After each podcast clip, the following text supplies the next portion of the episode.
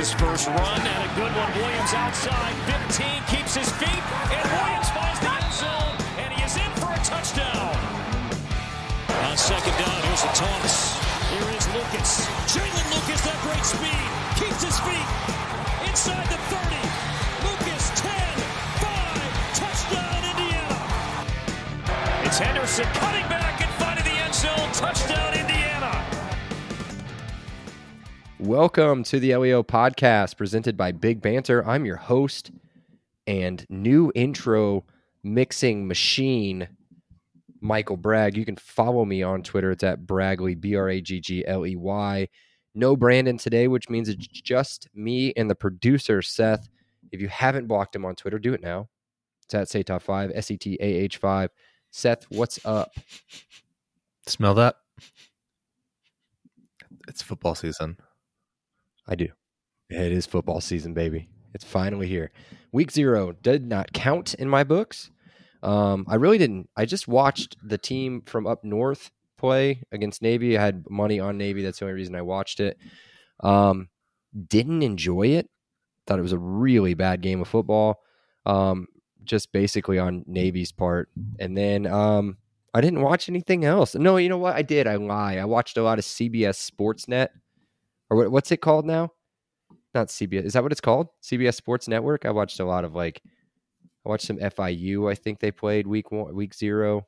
Yeah, I'm just ready for the real stuff to start, and it's 2 days away. Actually, there's a game the day that we're going to release this pod, which is Thursday. That's Big Ten, right? Nebraska, Minnesota? I think so, yeah.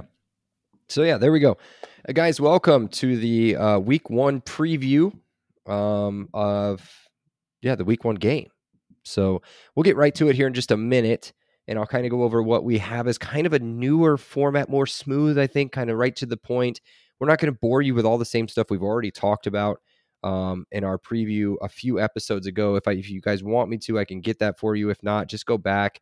And we can give you the episode or find the episode at some point. Let me just do that. I'm just going to do it now. If you guys want to go back and listen to more of an in-depth thing on Ohio State, it is episode 141 we did back in June. So they have all the same players. They have they name their starting quarterback, which we'll talk about, which is the guy we already talked about. Yeah. Well, what do you mean? They named him. It's like they named him. Right. But they're going to run two quarterbacks. We'll talk about it in a minute. We'll just wait for it. Before we do that, we'll get the housekeeping and the news and everything else out of the way. I did not listen to the radio show today, but I'm assuming week 1, you're not going to get a whole lot of stuff out of Coach Howland. So we'll save the radio clips and everything else like that for next week and the press conference stuff. But right for it, again, website's up, ready to go, podcastleo.com.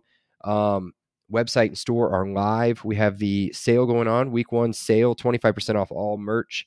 It's a good deal. So check it out. There's no promo code needed. It's all right there. Again, if you guys want to swing by the tailgate, pick up your merch, you can do that. If you just want to swing by the tailgate and say hi, you can. I'll be the only one out there this week. But that doesn't mean that we won't have shots and beers and everything else to come out and see. So we'll go over that towards the end of the pod on where to find me. And how to find me, and if you forget it after this pod is released, we will also put it on Twitter for you guys too. So Instagram and Threads are live. Make sure you follow us. I think we're up to 60-something followers, which is roughly about 1/10 of what we have on Twitter. So there's no reason why you guys can't follow us on Instagram. It's at PodcastLEO. 100th follower on Instagram wins a free T-shirt. We get nothing for this. Nothing. We just want to bring some live content, some clips from video and stuff like that, so you can see our mugs on the Instagram too.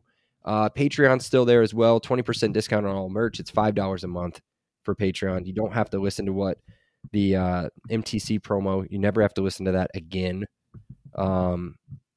If you enjoy it, thanks. Buy some of their stuff. But if you don't, you just pay $5 a month. You'll never have to listen to it again. You'll have exclusive player interviews. And we'll do some other fun stuff during the season too. That'll just be on Patreon, as well as 20% all year round discount on the merch. So check that out as well. Let's get right into it. Sethers, game 1, week 1, IU Ohio State coming to Memorial Stadium on Saturday, ranked number 3 in the country. This one's going to be on CBS for the entire nation to watch at 3:30. The opening line, not great. I think this is kind of like these two teams are playing. We know this team has these players on it, and we don't know anything about the other team. They've lost 27 straight. Let's make Ohio State 30-point favorites.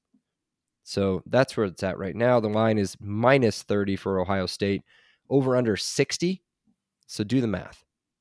They're not expecting IU to score a whole lot of points. So we'll see what happens. Again, I've said it all off season long.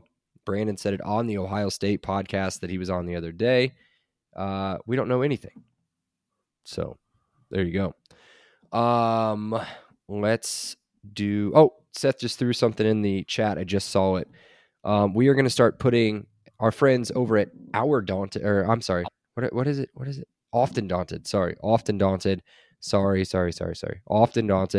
is being super cool, super awesome, and is making these cool images that kind of preview each opponent throughout the season. So, I mean, obviously listen to this podcast, but if you want kind of an in-depth thing, you can go back and reference just real quick as a picture.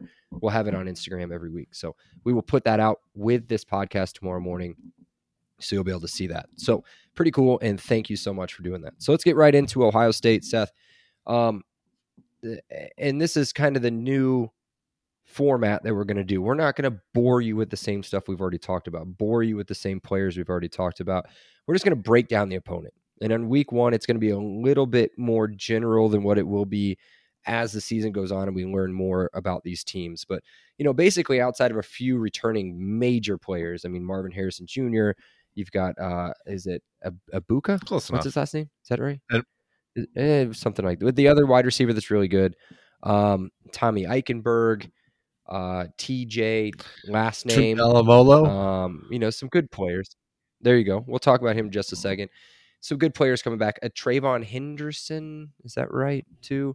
You know, outside of that, though, they've got some new players in some extremely key positions, two of which we should hopefully be able to expose, and we'll talk a little bit more about that in depth as we get through the pod. But the first one is Kyle McCord, which we already just talked about, being named as a starting quarterback. What does that mean, Seth? What does that mean to you, Kyle McCord, starting quarterback? So they peppered him in over the last couple of seasons, and they were trying to get him ready for this exact moment. I think they want, is it Devin Brown, number 33, to be kind of the heir apparent. He's a redshirt freshman. I think they see him as the future, but they like to have a seasoned guy taking those opening snaps and hope that he takes the reign and shows that veteran leadership, because that's exactly what you need going on the road in the first game in a Big Ten game. The real thing you want is kind of a sturdy helm, a sturdy leader at the helm. And so I really think that Kyle McCord is going to give that first opening couple drives to try to establish that. And they'll try to sprinkle in the other guy here and there, but I think it's his opportunity. It's his job to lose.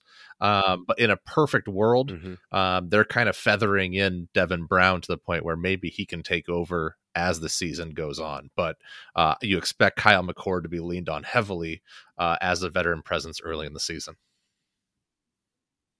Yeah. And I did some research on Kyle McCord. Not very much.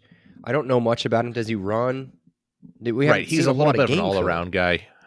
He brings a little bit to the, a little bit of everything to the table. So again, he has not had a ton of exposure, not an overly, and he's not going to wow you with athleticism, but he does enough to, and he's not going to wow you with size either. He just, he's kind of just a grab bag, a little bit of everything. Yeah. I think he's a redshirt junior, if I'm not mistaken, or I don't know what he's been around for a little bit. So we've seen some good quarterbacks, or a good quarterback come through. Actually two. I mean, if he's been around for 3 years, I want to say he's seen Fields and Stroud. So he's seen some good stuff. I think he committed a few years before he actually came to the school, like in his class. So that was pretty cool. Other than that, I mean, nothing else is like crazy. Like this guy is an elite athlete or amazing arm or nothing jumps out like it does when you looked at like Justin Fields, who could kill you with his feet, kill you with his arm. CJ Stroud, who you never really expected to run much, which he didn't, but he was incredibly accurate and really good with the football. We don't know a whole lot about McCord, and we'll find out. And just to tell you, he's not any higher ranked than what Taven Jackson was out of high school. Again, doesn't mean a whole lot, just to kind of give you kind of a backup to that, a four-star kid coming out of high school. I think he was a top 10 quarterback in the class, kind of the same thing as Jackson. I think Jackson was 11th or something in his class. So that's the Kyle McCord stuff. The one thing that bothers me, and it's going to come back to bite me, Seth, I think, he doesn't wear the tight sleeves on the jersey. He's got kind of the Aaron, you know what I'm talking about? The Aaron Rodgers, like real loose sleeve going on. It's a bad look. Ugh, yeah, it is a bad look. But you know what? If you're good at football, I don't think it really matters. So I think based off of what Brandon has told us, they're going to try to run the football and run the football a lot. It's Taven Henderson. Is that right? Okay, so Taven, he's very good. I don't mean to say that to poo-poo on him or anything, but they've got kind of a dual threat back there too. Yeah, right? Miyan Williams is the other guy. Miyan Williams, that's right. So when Brandon was on the Ohio, I don't think they're called the Ohio podcast, the OHIO podcast, part of the Big Banter family. Check it out if you want to. Brandon was there, and I think we retweeted it. So check it out if you want to listen to Brandon on that podcast. They talked a lot about trying to force the run. I can see where that would work, you know, especially with elite outside wide receivers. But does this help? If this is what they're going to do, but doesn't this help? Yeah, I mean, it definitely simplifies things. Between TreVeyon Henderson, Miyan Williams, they have two guys who can carry the ball 40 times per game. That's definitely what they'll probably lean on to just take a little bit of variability out of the quarterback's hands. But also, when you look at their wide receiver room, they have four, you know, top flight wide receivers. They have, you know, Marvin Harrison Jr. They have Abuka. They have Julian Fleming. And then they have a freshman who they're super excited about, who I'm blanking on right now. It doesn't matter. I mean, he'll probably end up getting 2 touchdowns on 3 catches for 70 yards. But, you know, that's just kind of how they sprinkle in the guys. So they have a plethora of options available at the wide receiver position, and even Cade Stover at tight end. They have playmakers. It's just a matter of, do they have a quarterback they trust enough to get them the ball in space? And if they don't, they may as well lean on the run, because, you know, if you average 320 pounds up front, you have a lot of experience coming back, and 2 running backs who are capable of putting up 1,000 yards. You know, you can be successful in that way, and limit the exposure of a young quarterback. Let me explain why I asked, does it help IU's defense? Now, granted, this could come back to backfire big time. I mean, they pound it, play action, touchdown. I mean, when you think of the weakness and the strength of this defense for IU, what we are expecting, what we're hearing out of fall camp, what we've seen, the strength is in the depth, is in the defensive line. The weakness is in the secondary. And you've got elite day one wide receiver, maybe a day one on the other side. They have 2 first-round. They have 2 first-round wide receivers. Yeah, and they want to run the football. I would take that equation all day. But, you know, it's gamesmanship. It's coach talk. We'll see what happens on Saturday. You know, we talked to Marvin Harrison. They could be in for a big day. I don't know. I'm assuming we're not dumb enough to not game plan for these wide receivers, you know, to not try to double team not the best wide receiver in the country. I mean, I don't want to say we've held him in check. We haven't let him go super nuts on us yet. And hopefully we can keep him from doing that again on Saturday. And then on their defense, everything kind of goes through the 2 guys I talked about. Tommy Eichenberg in the middle, in the linebacker position, the leader on the defense. And then Seth's boy, JT, last name, off the edge, one of the best edge rushers in the country. Their secondary, though, and we talked a little bit about it in the preview, their secondary's got some major pieces that are missing and have moved on that we don't know about. And again, go back and listen to that preview. I can't remember the episode name off the top of my head, but if you want to hear more in depth, but I think that's the area that you're going to have to expose. And it'll be interesting to see if we try to do that, because I don't see us throwing too much. Yeah. I mean, I think the thing is, from a pedigree standpoint, is they have the guys coming through the pipeline to fill those slots. They have Jordan Hancock, who's an elite cornerback. Yeah. They have Lathan Ransom, who from a safety perspective is about as athletic as it gets. They have Sonny Styles, who's a gigantic, he's a 6'4", 230 hybrid safety linebacker type guy. So they have studs. It's just they don't have the seasoning. They don't have the experience. They don't have, years and years of the hype machine. Well, they do have the hype machine, I should say, but of the kind of, the PFF reports and saying that they're studs. And so these guys are probably going to be day one, day two draft picks eventually. They just don't have the film yet. So you definitely want to take advantage of them the first game of the season, where maybe they're, a little bit raw still. They haven't had the full coaching that they need to develop over the course of a season. So if you can take advantage of them, game one is the game to do it. So while, again, it's kind of counterintuitive, where you would think early in the season you want to establish the running game. That's really a strength of the IU offense, you would hope. But really, if you're going to play to the weaknesses of the other team, maybe that means trying to throw the ball more, get the ball outside, and hope to take advantage of some inexperience. Yeah, and we've got a big question section coming up. Thank you guys for reaching out on that and getting us some more content at the end of the pod here.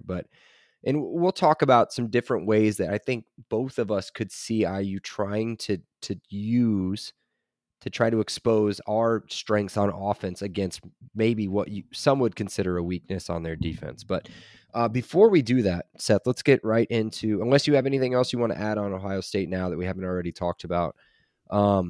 Before we do that, let's talk IU players to watch, and we're going to simplify this. I think last year we made it way too complicated. We tried to throw in a special teams player. We tried to do, it was always Chucky, occasional James Evans game. And then we realized that we had an all-American badass back there returning kicks, and it was just nothing but Jaylin Lucas the entire time. So, IU player to watch on offense. Seth, yeah, I feel first. Like I'm the one who always tries to go with an obscure guy or tries to go with something like in the trenches. But I'm going to be Mr. Obvious this time, and it's whoever plays quarterback. I think you and I have a good idea who that's going to be. We'll ultimately let that play out on Saturday. But I think what we're looking for ultimately from whoever that is for two P's. It's poise and positives. You want to show that you're inflappable. You don't get rattled by the moment or the pressure, and that you have things that you can take away going into next week that you can build off and say, even though it's Akron, even though it's Louisville, even though it's Western Kentucky, whoever it is on the schedule, Indiana State. We have the confidence to go out there and execute with that guy. So really what that's building off of is no turnovers. You want to make sure that if Ohio State ultimately wins the game, it's not because you're making it easy on them by giving them short fields. You want to make it because they had to overcome, 80-yard, 75-yard drives in order to score touchdowns, not because they were given the ball in a quarterback strip sack inside the 15 and, they're scoring 15-yard touchdowns all day long. So that's what I think is going to be a huge point of this game is no turnovers, and that starts with poise, and that starts with building positive momentum at the quarterback position week one.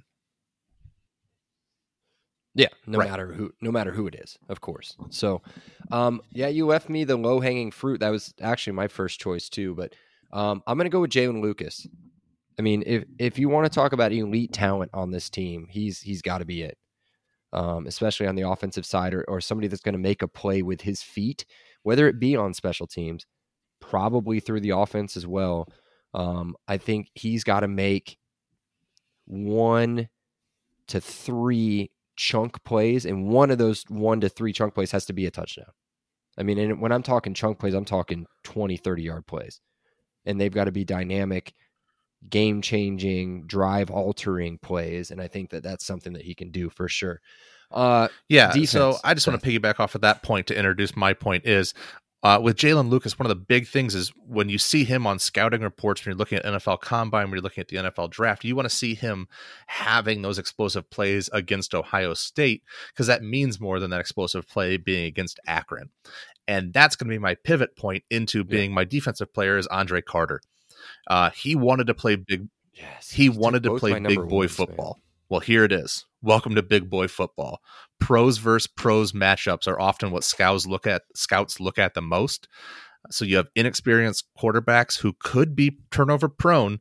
So a weak side pass rush should be a big fear for Ohio State quarterbacks. I don't know if he gets to him, but this is the game where you want to come out there and show that you belong and start putting your name on the map for potential NFL futures. Yeah. That was my number one. I said that, and I'll tell you a little story here, a daydream story here in just a second, but I'm going to go with the guy opposite him. I'm going to go with who should start. Again, we'll get into the too deep and all this other stuff here in just a minute, and whenever we get into the questions, but I'm going to go with Linnell Carr on the other defensive end, on the other side.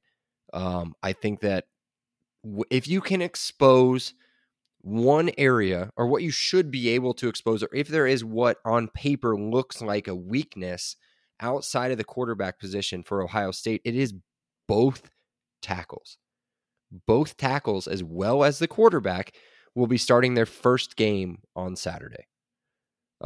So if you've got two experienced defensive ends, one of them who I think is elite as far as a pass rusher goes in the country. I think he makes a huge play on Saturday. I think it's early. I'm not going to say that IU's going to win the game. We've already done the preview on that. I've got the scores right here in front of me. I think he makes a huge play, sets a tone.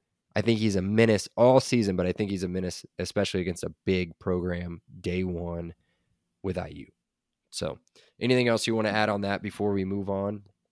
Nope. Here's the part where you guys need Patreon, because what we're going to do now is we're going to talk about Monon Track Club. And Monon Track Club, it's Indiana's running brand. They're built on a deep love for the sport and the Hoosier State. They craft products, tell stories, and create experiences that aim to celebrate, support, and add to Indiana's running culture. I'm pausing just for a second because I know that they hit the 30-second thing. Hold on. Wait a second. They hit the 30-second again. Now they're too far. Now they're backed up. They hit it. Okay. Check out the link in the show notes for more details on their club runs and to shop their sick gear, from shirts to hoodies to koozies. As a thank you to our listeners, they're offering 10% off your order. Use promo code LEO10 at checkout. Buy $100 worth of stuff with that promo code. I'll give you a shirt. Seth and Brandon are real mad about that, but just do that. I'll give you a shirt. And guess what? Garrett, owner of Monon Track Club, getting married Sunday. Sunday wedding. You might be thinking, man, Sunday wedding, what a jack, right? Mm-hmm. Holiday weekend. It's Saturday number two, Seth. Saturday number two, and it starts early, 10:30 in the morning. We're getting out there for the brunch. Let's go. As if we didn't get drunk enough with him 2 weekends ago, we have to do it again on one day. Smash it all into a Sunday on the Lord's Day. We take him down, and he gets married. Go ahead and support him. You don't have to check out his, what do they call that? Registry. Just buy some stuff from him. Give him some money that way. Do that with LEO 10 at checkout. Hold on. All right, back to the show. There's no way they skipped first that of whole all thing. All right, go ahead. We made him listen to the episode last week, and he said we were spot on with as far as runners culture. So I feel totally secure. I thought we were going to get maybe some blowback on that. And then. Oh, no, we got blowback immediately because he didn't listen. I clickbaited him, and then he click. Also, if you look on the schedule for Saturday and Sunday, there are fun runs that we are not a part of. So fun. Well, we could have been, but we don't. Or is it Sunday and Monday? Maybe. So we'll see how that goes. I don't know. What it is. God, Monday. Could you imagine? It's culture. Get out of here. I'm mad at my kid's t-ball coach because he's like, we usually practice on Mondays, and Monday's a holiday, but. Yeah, we're going to still practice. Yeah. I'm like, my kid's not coming. It's a holiday. So it doesn't matter. It is a holiday. Thank you for laboring, whoever we're celebrating during this holiday. It's us. Okay. We're the laborers. No Brando's Randos. Yes. Oh, we are. Yes. It's for us. It's for us. Should we do Seth's sack? I got one. First? Yeah, I got one. Let's empty it out. All right, let's get this out of the way. So this is the hypothetical. I know Purdue's actually the toughest game of the season. So, we'll just have to believe me on this one. We'll have to make believe. Would you rather have your toughest game first so that it makes the rest of the game seem a little bit easier by comparison, or play your toughest game last so you have a season of momentum experience behind you? Oh, man. Is this IU's fan base? This is you. That's judging this, or is this just me? I would rather get this out of the way. I've said this. I don't even know how many times, Seth. I think you know. I think this is the best time to catch them with a new quarterback. That's a huge, huge piece in football. It doesn't matter if you're going to run the ball down our throat 50 times. To have a new quarterback back there receiving snaps, cadence, all this stuff. First game of the season, they're going to try to wear him in. This is the time to get him. Get the toughest game now. Get it out of the way. You've got a cupcake next week at home again, Friday under the lights. I think this is the best way to do it, especially even if we get smashed in a little bit. I think a good bounce back game the next week, that game's off your schedule. You know, how many times has this game come up on the schedule the last 27 years, Seth? This game has come up on the schedule, maybe the last 20 some odd years. Come up on the schedule. We're already putting an L down. L. Give me an L. Give me an L on Ohio State. We're going to go 11-1, but we're going to lose to Ohio State, right? Every single year, there's Ohio State L. Ohio State L. Might as well get it out of the way now, right? Catch them when they haven't played yet. Catch them when they haven't gelled, hopefully. And get it out of the way. So I can only speak from experience. We'd always play our toughest game was first game of the season in high school, and first game of the season. And sometimes they'd spank us a little bit. But we'd you'd come into that game off of summer practice. You'd kind of be smelling your own farts a little bit. Think you were pretty good, and they'd come in and smack us around. And then it made you kind of reset. It made you refocus on we suck. And you kind of have to prove something to yourselves and build from a new starting point. And so we ended up, thankfully in a lot of those seasons progressing further. But it's a way of really, challenging who you are and then setting a bar of what you have to rise to over the course of the season. So just be interesting either way. But I definitely think it's a great way to test your mettle and to, establish what a winning team needs to be over the course of the season. Yeah. Sorry, he got choked up thinking about how bad he got beat in those first games up in Valpo. So he Penn was tough, what he was trying to say. No, I agree. Yeah, I agree. I think Noblesville used to play like it wasn't even like an official game. It was just like a jamboree, right? And that what did you guys call it, a jamboree? Like that kind of like first exhibition game. Did you guys not do an exhibition game? I mean, we did a scrimmage. So we did like a Friday night scrimmage against it would be like a scrimmage. Yeah. But ours would be against like Ben Davis, and it would be real bad, like real, real bad. And then we'd go in against like Anderson Highland and be like, oh, these guys aren't quite as good as that last team that just beat the living crap out of us. So yeah, there you go. Sorry for all the Anderson Highland alums that are listening to the podcast. God bless your city. So let's get back. Let's go back into what should have been Brando's Randos, but basically it's just me.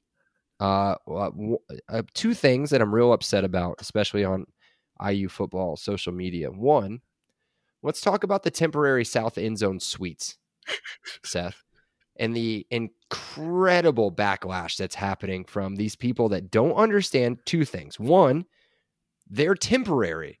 They are temporary suites. There are people that have paid for these suites that are being put into the south end zone on the field level at some point. So all I can say is the Purdue fans that have been sharing some fun and interesting memes with me think it's hilarious. I'll just say they think it's kind of puny. Yeah. They think it's kind of puny. They're like, oh, when you get real fans, you can get real suites. That kind of stuff. Okay. Let me explain some things to people. I'm just stirring the pot, baby. That is one of the... I understand. But one, that is one of the very few shaded places in that entire stadium. And I would pay, I don't even know how much money, especially this Saturday, to sit there, right? Two, there are suites in Memorial Stadium, believe it or not, already there. There are some in the north end zone, those red seats that you don't see very many people sitting in because they're exposed in the sun. They're inside that beautiful building that they put in the north end zone, eating food and getting drunk in there. There's another one in the south end zone. If you see those red seats in the south end zone, not very big, not a very big section, right above where it says Memorial Stadium, those are suites. Not the standing room, which is a very expensive ticket up there as well.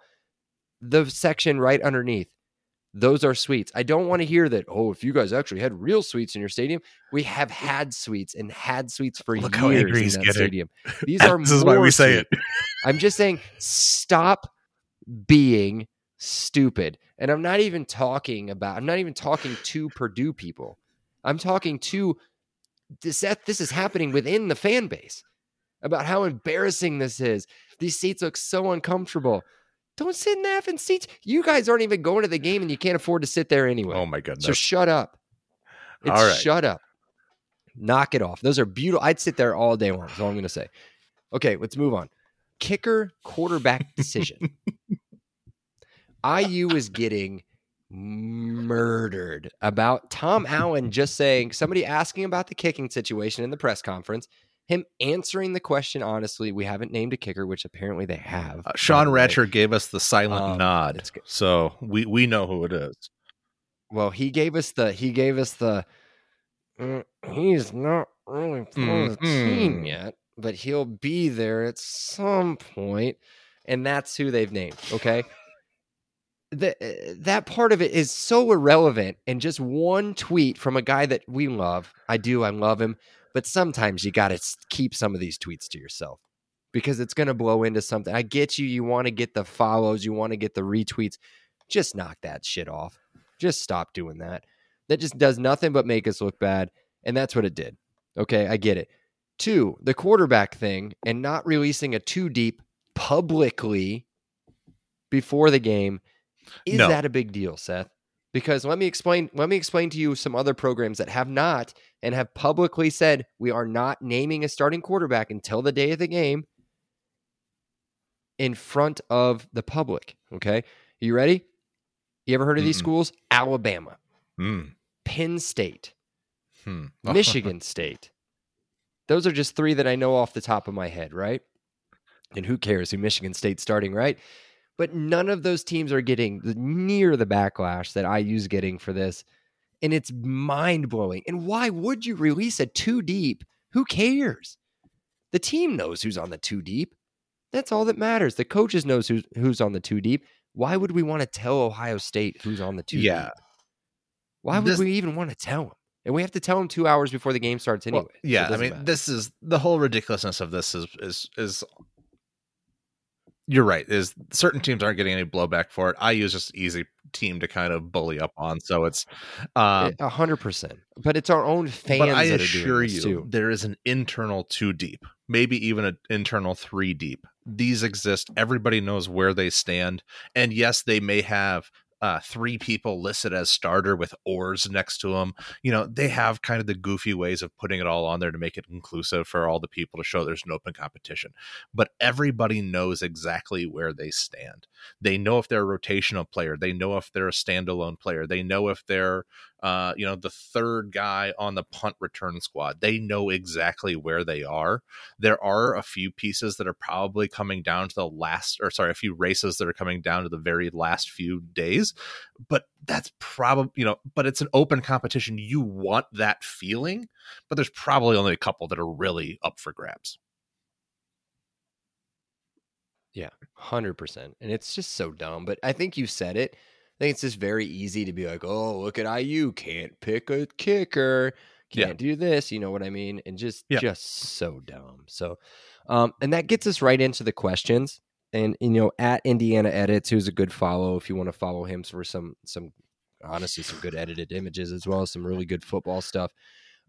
He asked, if you were the head coach, would you name a starting quarterback publicly or release a depth chart? We've already answered that. Our thoughts on the matter, we've already done that. But he also asked another question, and we'll go ahead and get right to it. Where will I be tailgating? Or he's asked, where will we be tailgating? But it's lot 2, south of Memorial Stadium. I'll have an LEO podcast. It's a black flag. I'll also have I'm assuming I'll just fly an IU flag instead of the traditional Arsenal flag that I fly. We'll put up a red Script Indiana flag, as well as a black LEO podcast flag with the new logo on it. I'm trying to think of the canopy. We'll probably have an IU canopy as well with whatever you call that, a shield or whatever with Memorial Stadium on it. So come over. Everybody's welcome to come over, unless you're an Ohio State fan, to come over and have a beer, have a shot. If you're an Ohio State fan and you're not a complete jackass, come on over. That's fine.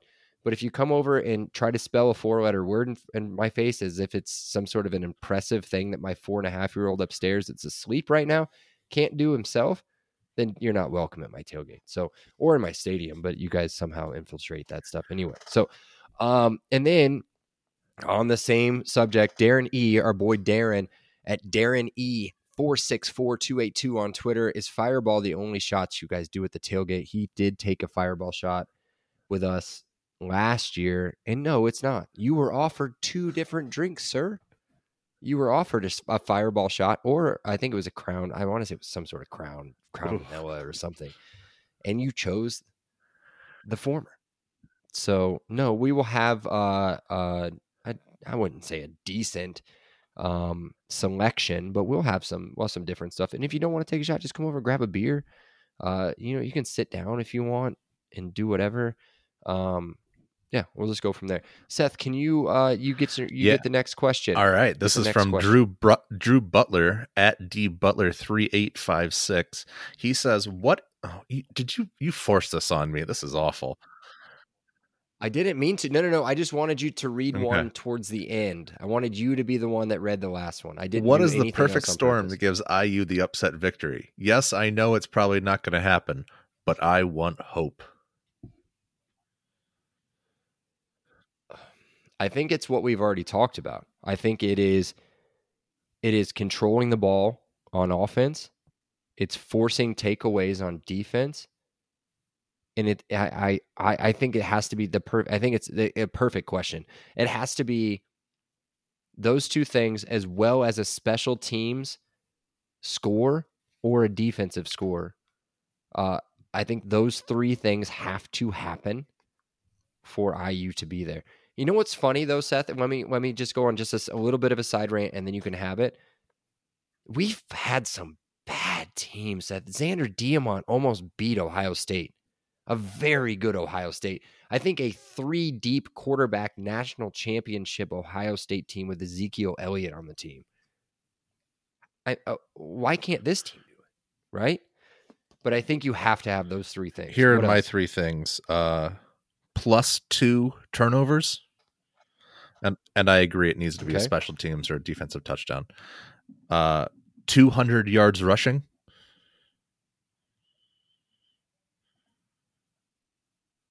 Okay, that's a lot of rushing yards. Yeah. Oh, sorry. Those are my 3. Those are my 3 things: defensive, special teams, defensive touchdown. Oh, okay.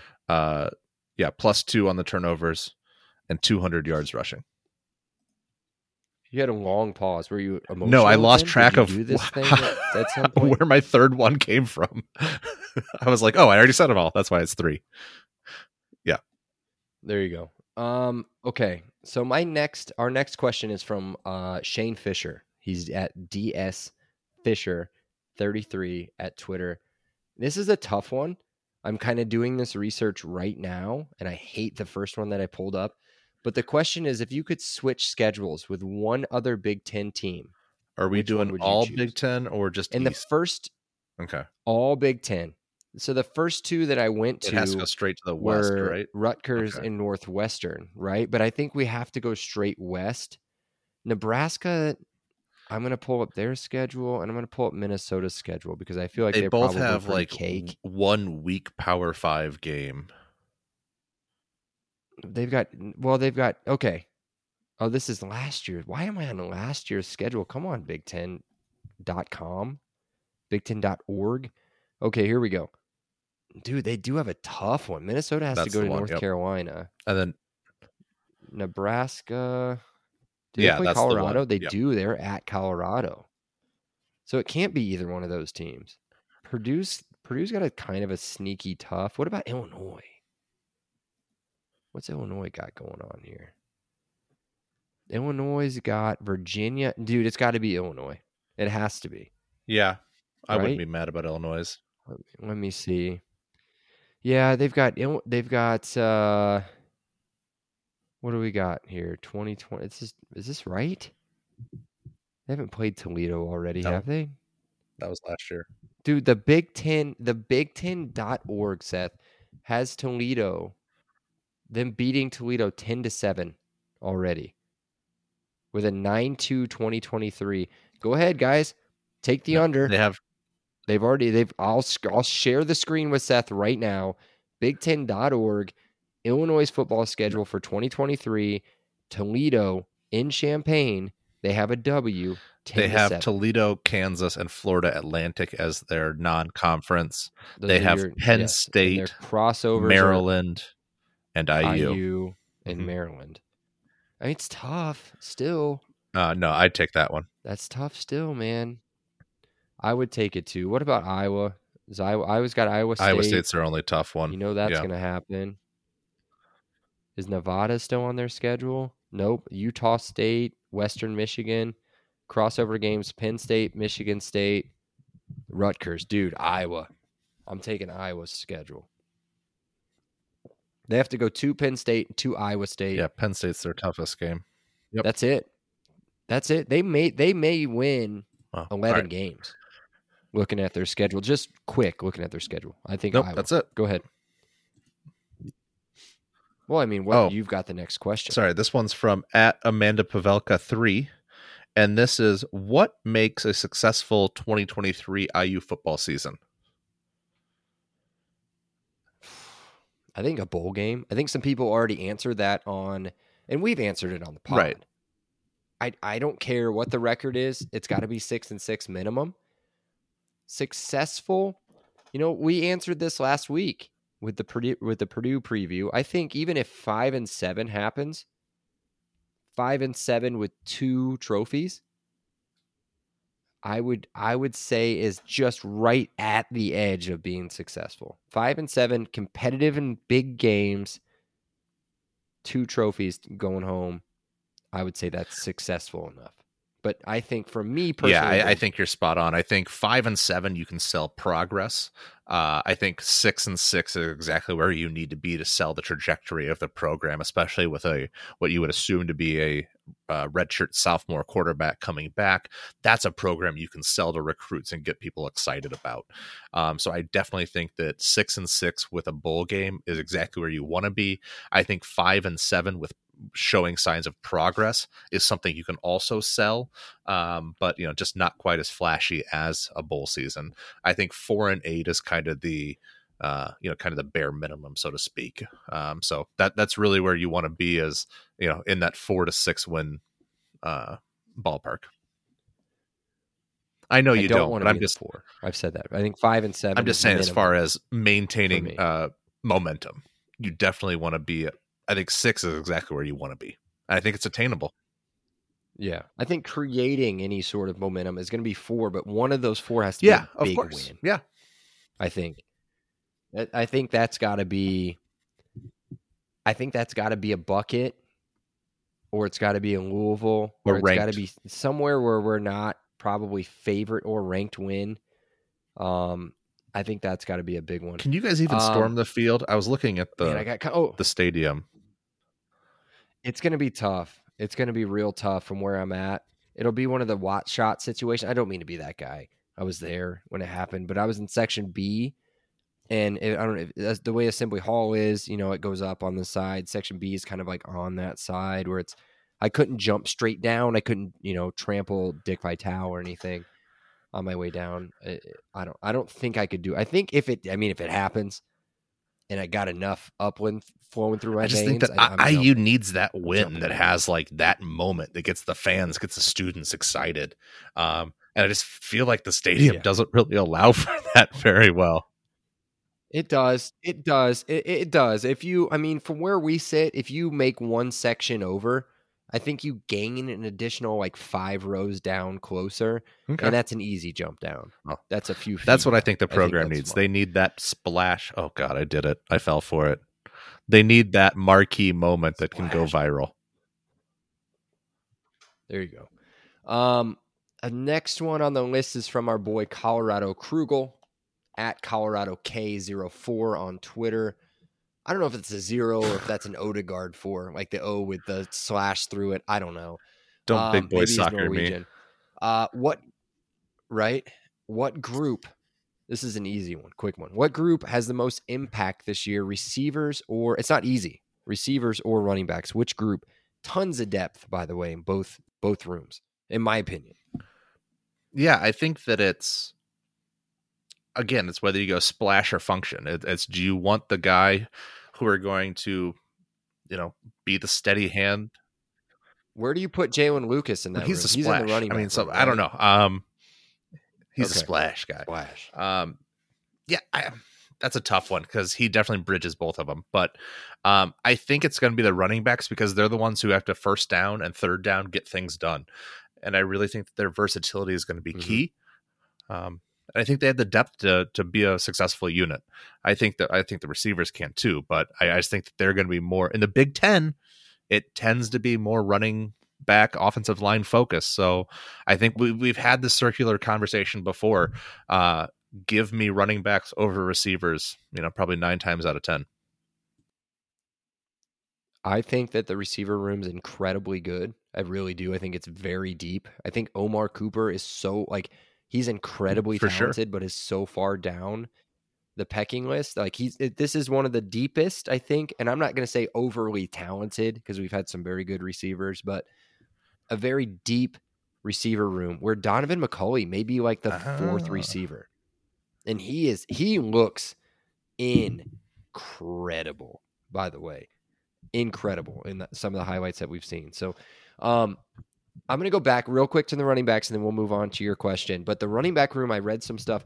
Do not be surprised if you don't see the redshirt sophomores make the field a lot. And when I'm talking about that, I'm talking about David Hollowell and Trent Howland, a lot of them out there on the field this season. So again, Seth, I feel like I've been set up. I didn't do this as on purpose. I just read his name. I'm sorry. I just want you to read the last one. You gave me Green Bay Hoosier at @GB_Hoosier. How does IU secondary perform? Will they be able to stop the big play? I think they perform okay and no. Yeah, I think those are two separate questions. I think that this game.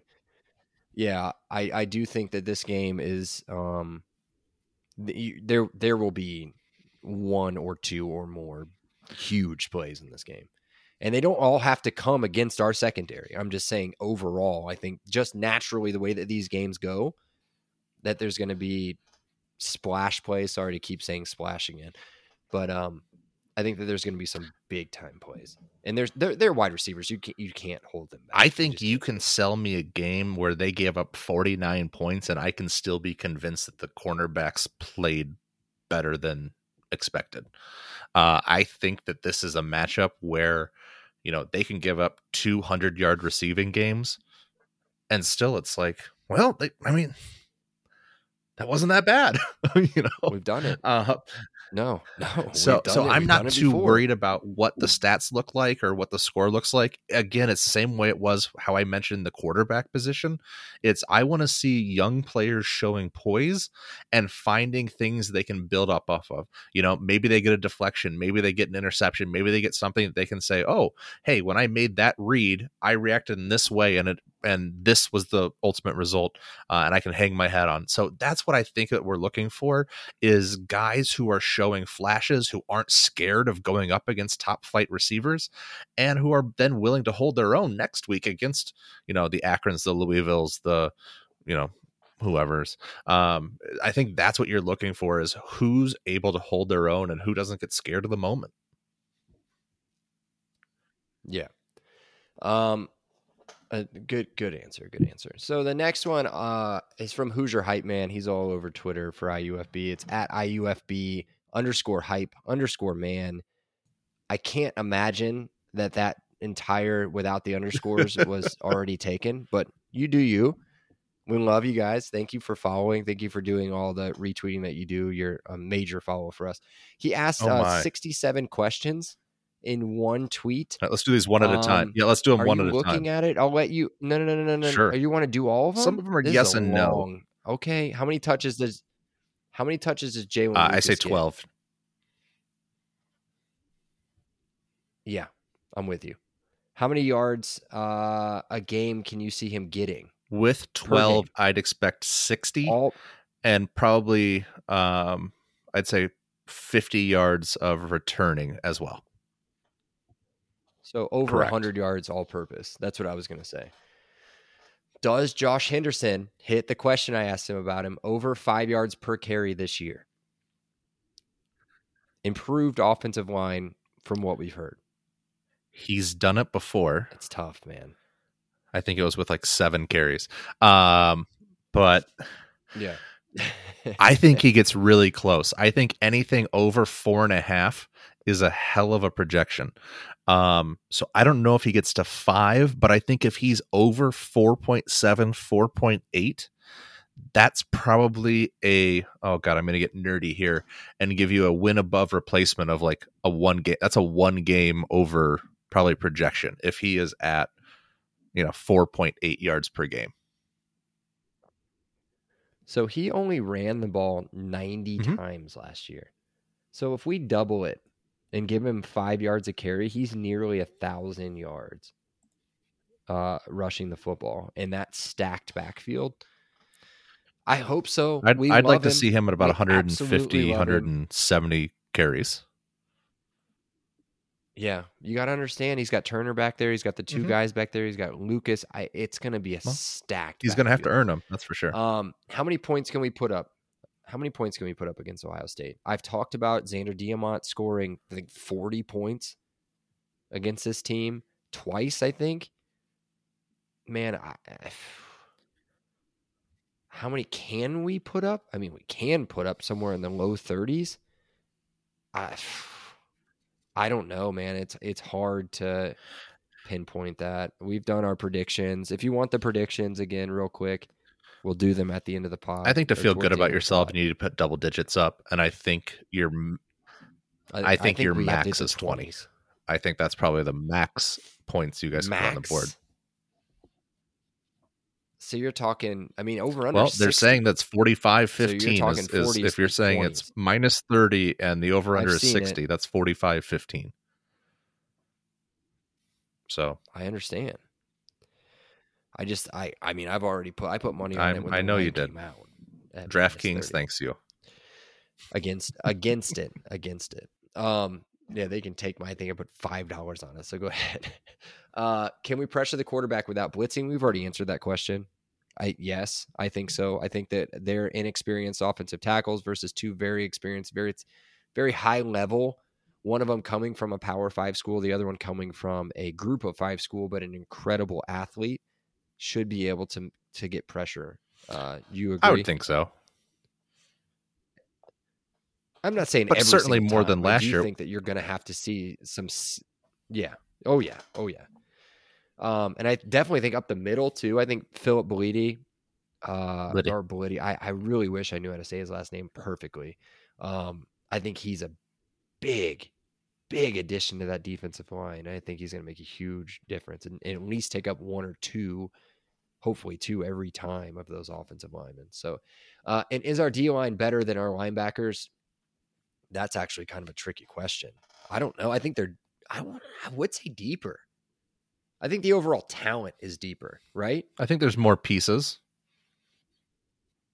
I don't know, dude, because you got Brandon Jennings, who started last year, who may not see the field nearly as much as he did last year because there's solid studs starting in there. It's a good problem to have.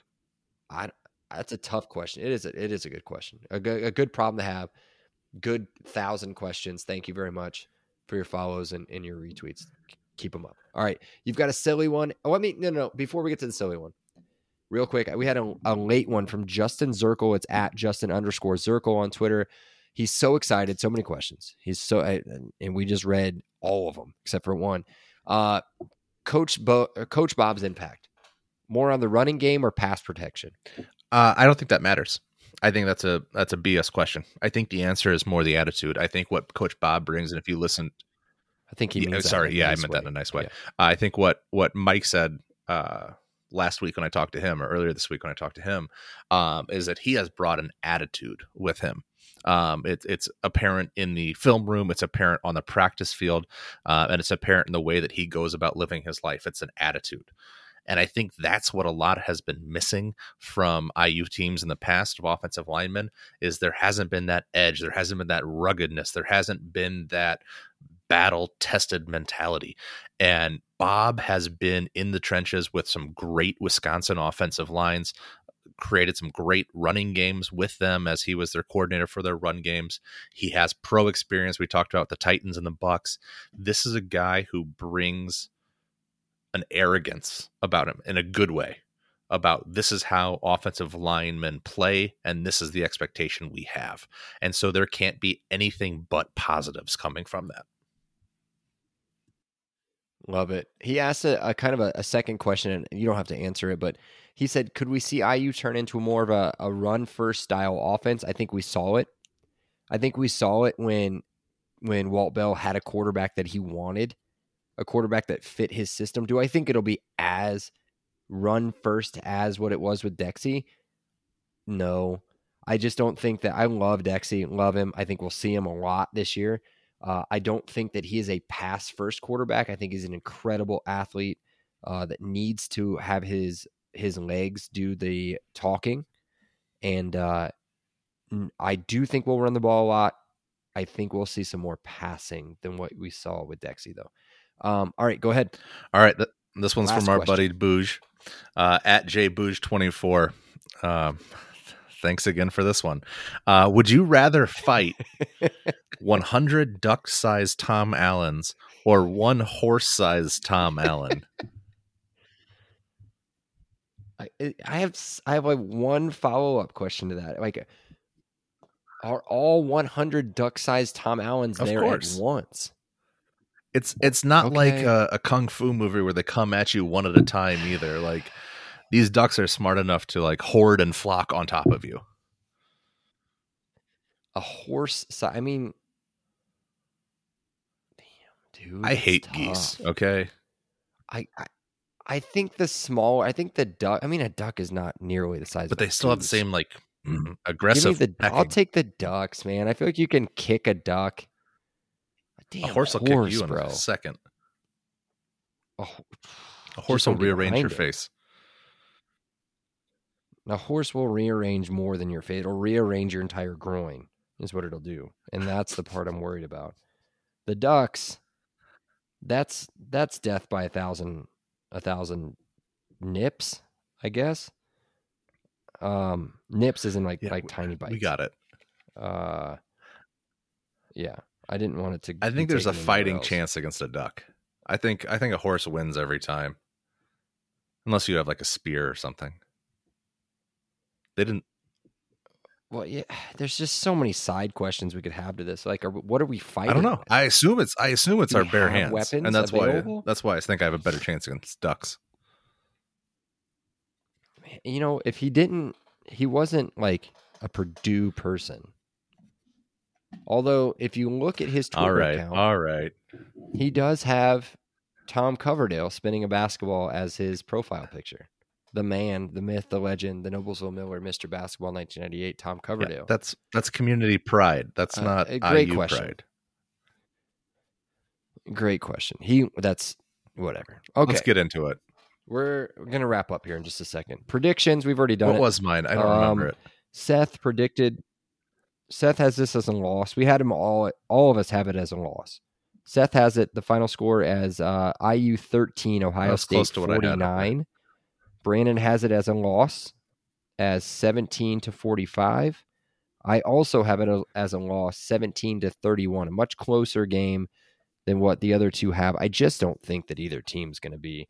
I'm hoping I'm wrong about IU. I really do think that I will be wrong about IU. I just don't think that either team is going to be ready to go. Week one, high level opponent. So we'll see what happens. I've seen this game. I've seen this game in person before. I definitely think that there is a difference. This is one of the probably two or three games in the season that there's a difference in recruiting profiles and scouting reports where they just don't quite match up. So I think that's the, you know, that's a slight edge that you have to give Ohio State. And the one other thing that I did notice from last week that's going to be interesting is there is a new timing rule. So there is no clock stoppage after first downs anymore, except for in the last 2 minutes of the second and the fourth quarter. Mm-hmm. So scoring could be down just a little bit as you pay attention to overs and unders moving forward. Just a little bit. Have you seen the stat on how much time that saved? 3 minutes. An average of 3 minutes time is what that saved. Overall game, like the length of the game, it saved an overall average of 3 minutes. So from what I read, just beware of that. Yeah, I don't have a reference for you. Starting quarterback prediction, Seth. We don't have one from Brandon, but I think I know who it is. Who's starting? TreVeyon Davis. That's not his name. His name is Taven Jackson. Taven Jackson. Okay, Seth will tweet out. I don't think you need to tweet out the scores. Do you want to tweet out starting quarterback? Okay. Can you do that? Yeah, I'll do quarterback. Why don't you just do that? And then also tweet out Booja's question. Both of them on a poll. We need to know the answers to both of them. Final statements. Do you have anything else you want to add? We're just a smidge over an hour. No, I want I want IU to win this game. I want everyone to be aware of. I play a character some of the time on this, but I am rooting for abject chaos. There is nothing that would make me happier than in week one, Ohio State, the mighty, the Ohio State Buckeyes just get absolutely destroyed at Memorial Stadium by IU. Nothing would make me happier. Let me say that. I don't. How mad would the basketball fans be, though? Well, Notre Dame's going to win, so it's fine. God, could you imagine? My goodness. Well, we all thought that they were going to beat Marshall last year, too, but that didn't turn out too well. Okay, moving on. Again, tailgate reminder is going to be in lot two. We will tweet out a picture. I will try. From what we've heard, there's improved cell phone service out there, so I will do my best. I can't wait to text us at 6:30. Tweet it out. Damn, cell phone still sucks. Right? Yeah, worst case scenario, I'll try to send a picture iMessage to Seth. And can't wait for the green bubbles. Right? Yeah, that's probably gonna happen. So, I feel like I was gonna say something else, but I don't remember. I got sidetracked. It doesn't matter. It's been fun. Be sure to check out the pod on Twitter, Instagram, Threads. All of them are at Podcast LEO. Check out the website podcastleo.com. And be sure to follow our new partner on all of those platforms. They're at BIGBanterSports for all the latest updates involving our podcast as well as the other editions added weekly, which I don't think they're doing anymore. This is an old one. I'm just reading. We'll have Washington and Oregon, USC and UCLA, I'm sure. Yeah, that's true. They'll have to get us calling cards out. That's true. Do the long distance. Is that still a thing? Calling cards. I think people that listen to this podcast are probably going to know what calling cards are. I remember using them, but I think my dad or people even know what long distance calling is anymore. Is that I don't know. Is that part of lexicon? You used to have to pay to call people farther away from you. Yeah. Cell phone minutes. All that stuff, dude. I used to get boomers. Trouble, bro. I know, right? Be sure to download, rate, review, and follow on all of our platforms. If you guys haven't reviewed, you want to review this new intro? So you guys were clamoring for it. I think it's pretty good. I'm excited to show you guys and tell you guys. I need a list of the people clamoring, please. Yeah. I have to go back through like the one guy that tweeted at us to tell us about it. Join us again for our next episode as we recap the historic victory over the Buckeyes. Until then, we love you guys. LEO.